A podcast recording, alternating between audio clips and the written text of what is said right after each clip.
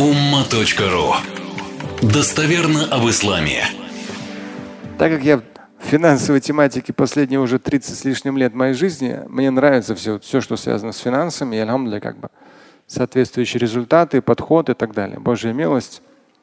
И много консультировал, тысячи тысячи по финансам, все эти финансовые истории людей, там, проблем кидали, там еще что-то, самое разное.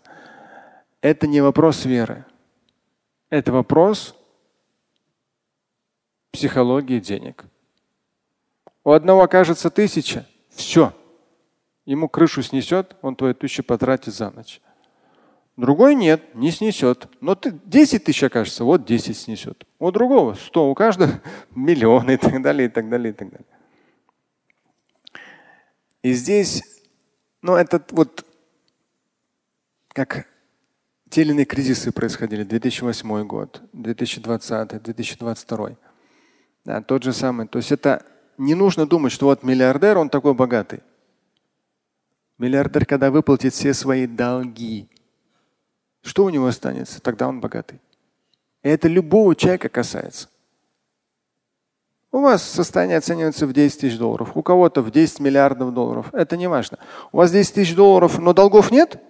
Обязательств долговых нет? У него 10 миллиардов долларов вроде как Forbes оценивает. С ними отминусуйте все долги с его компанией. Все привлеченные чего-то, чего-то. У него там какие-то облигации, может, он выпустил. Все отминусуйте. Все долговые обязательства в его компании отминусуйте. Все. Сколько стоит эксплуатация того же самого там самолета, яхты и так далее. То есть много чего. Вот если взять очень часто будет жесткий минус. Жесткий минус. Сейчас даже недавно про какую-то из российских компаний тоже прописывалось о том, что у них там, то есть это психология нездоровая. У тебя есть компания, ты под нее берешь денег. У тебя есть бизнес, ты под него берешь денег и живешь как хочешь. Это чистой воды мошенничество. Но оно настолько легализовалось в обществе, что просто поразительно. То есть люди даже не боятся с этим умереть. Не боятся. Потому что если что происходит, оказывается, все, это пустышка, ничего этого не было. Но человек-то жил как миллиардер. А, а те, кому он должен? Все. Компания оценивается в миллиард, а долгов на 10 миллиардов. Поэтому вот этот третий сура, 75 аят, он показывает вообще психологию, что неважно, какого человека вероисповедания, не надо, вот там, что вас именно там мусульманин кинул. Да он кинул не потому, что он мусульманин. Вы дали деньги не тому человеку. И вы неправильно выстроили отношения с человеком. Вы юридически не оформили отношения. Вы сами поспособствовали тому, чтобы он вам не вернул деньги. У вас никакой бумаги нету. Я же вам говорил о том, что недавно человек ко мне приходит, его родственник, ближайший, умирает младший брат, если быть более точно, представьте, всего там 40 с небольшим лет. И начинают приходить люди. Он нам должен. Он нам должен. Он нам должен. И он пришел ко мне и говорит, Шамиль, я хотел посоветоваться, я что-то не, я не пойму. У него столько никогда в жизни не было. Ну, может, да, крупный бизнесмен, но такого количества у него не было денег. И у него все очень хиленькое, то есть ничем не обеспечено. Опять же, мы, мужчины, должны понимать, даже если мы что-то где-то взяли, мы должны же как-то хоть хотя бы оформить, показать. Семьи должны быть в курсе, где мы что должны, кому мы должны или нам должны. В любой момент человек может умереть. Этот человек умер в свои 40 с небольшим. Приходят люди. Но хорошо, что этому человеку сказал. Они приносят бумагу. Он говорит, нет никаких бумаг. Это там наши там односельчане, там знакомые, там. Но бумаг нет, нету. Все тогда канонически ноль. Ничего нет. Если он по факту должен, ему будет там тяжело. Но в то же время и этот старший брат ничем обеспечить не может этот долг. То есть если он никак не оформил, но на самом деле должен, он там будет мучиться. Но извините, при этом-то он своей семье ничего не оставил, чтобы чем можно было бы обеспечить эти долги. Тоже же они что, они не могут, канонически нельзя. Нету подтверждения, я тебе не, то есть его наследники ничего не должны. Нет бумаги. где четко я такой-то, взял такую-то сумму на такой-то срок, вот моя подпись, вот свидетель. Там шахидайни мирджаликум, два свидетеля в Коране. Вот так. То есть поэтому здесь э, не нужно ссылаться. И аят, 3 175 аят говорит, неважно, человек какого вероисповедания, какой национальности. Есть те, кому дашь Кентар золота, кентар золота, это здесь в носке написано, 44,928 тысячных килограмма золота. Ну, почти, ну, считай, практически 45 кило. Да. 45 килограмм, по-моему, 45 килограмм я на машинке, или не 45, или 50. Я посмотрел, сколько стоит сейчас золото. Что-то оно вообще дорожает последние 20 лет примерно 5000 рублей, оказывается. И там, оказывается, есть ну, настоящее золото, металл, а есть еще прямо тут же появляется цена, какое-то там не настоящее золото. Я как инвестиции золото никогда не рассматривал, поэтому я, честно, в золоте вообще не разбираюсь. Я ему не доверяю золоту. И мне это вообще, то есть разные инвестиции мне интересно, вот золото мне не интересно. Поэтому я тут не особо разбираюсь. Ну я посмотрел, сколько стоит золото. Пять с небольшим тысяч. Пять тысяч рублей – умножьте на 45 928. Я не знаю, на что умножу. Может, я на 50 случайно умножил.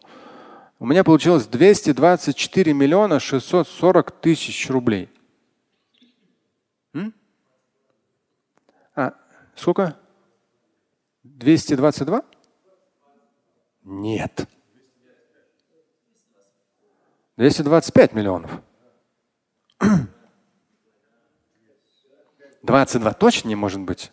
45, да. да, конечно. 45 тысяч грамм, да, умножаем на 5 тысяч, получаем 225 миллионов. Да, потому что я, я лет 20 назад проводил неких, как раз говорил там про кентар, когда махр дают. Тогда было, по-моему, что-то в миллион евро, что ли, что-то в этом роде. А сейчас он уже, смотри, ой-ой, тут уже целых 2 миллиона евро. Ну, евро это там. У нас рубли. 225 миллионов рублей.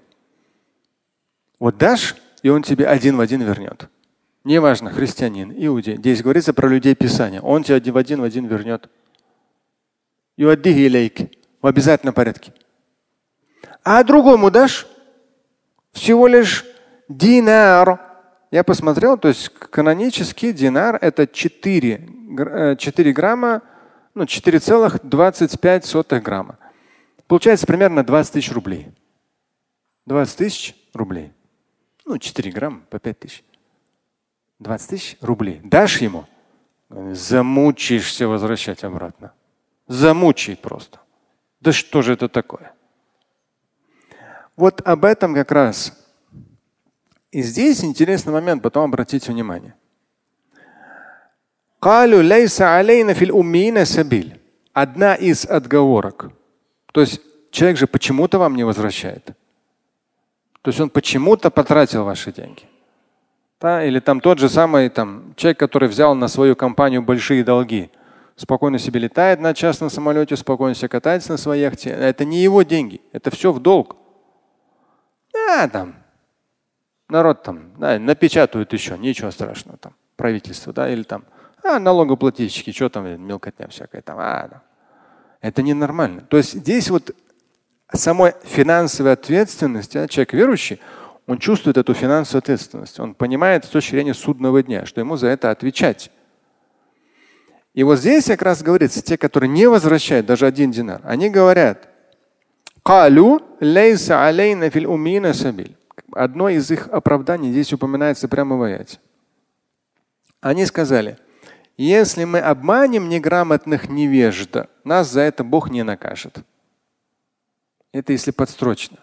Умиин. А, неграмотный. А там что? Да, там. А другой скажет, да у него и так много, что ему возвращать? То здесь это одно из оправданий. То есть пренебрежительно мозг постарается сделать так, чтобы тот человек, который, которому ты должен, оказался вдруг. То есть у меня такие бывали ситуации на самом деле. То есть человеку помогаешь, помогаешь, он такой хороший, и ты такой хороший. А потом ты говоришь вернуть. А он, и ты вдруг становишься реально дьяволом. гадом, негодяем. Я не понял, это же ты вернуть должен.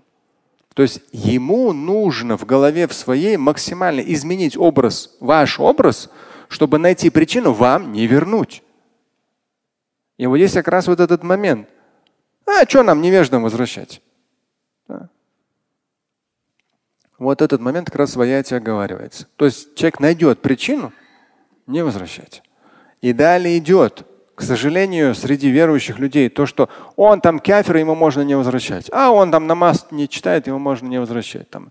Это помните однажды историю? Я сижу вот за одним столиком с одним человеком. Он, у меня был в гостинице в одной, в другой стране. Он пришел проконсультироваться. И он рассказывает мне историю. Он говорит, у меня был водитель. И то есть он, ну, он богатый человек. Все хорошо. Ладно, дом свой, там машина, водитель. Хорошо. С-классом, С-класс и так далее. И потом я в другой город переехал, уже его не было, и все. И однажды, говорит, э, получается так, что этот водитель с еще несколькими, короче, они приходят к нему его грабить. Но в момент, в моменте видит, что у него там коврик, он как раз на намаз собирался вставать. А этот, который пришли грабить, они же пришли какого-то буржуя, там какого-то там кефера грабить. А тут они друг друга перегнулись. А что, намаз читает? Да. Ты же сказал, что он намаз не читает.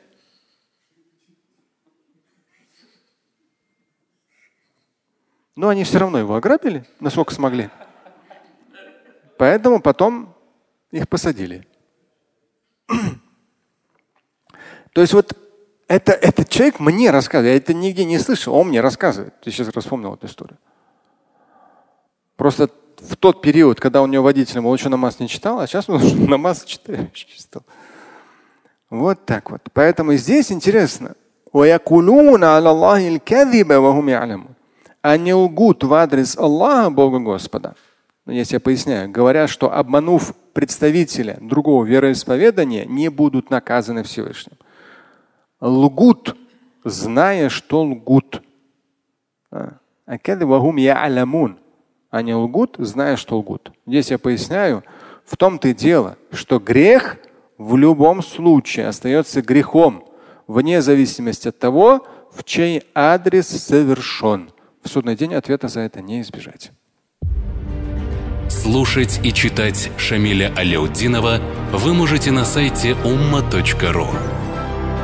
Стать участником семинара Шамиля Аляутдинова вы можете на сайте триллионер.life